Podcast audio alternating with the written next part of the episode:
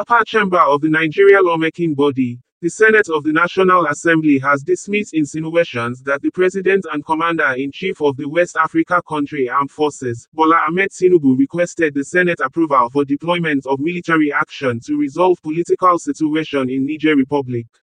The Senate dismissed the insinuations after the lawmakers passed a resolution for the Senate President, Godswill Akpabio to read out the resolutions of the Senate reached at the upper chamber closed-door meeting on Saturday sequel to the letter of request submitted before it by President Bola Tinubu over Economic Community of West African States ECOWAS decisions outlined against Niger following the forceful takeover of power by a small group of soldiers responsible for the protection of the president on July 26, 2023.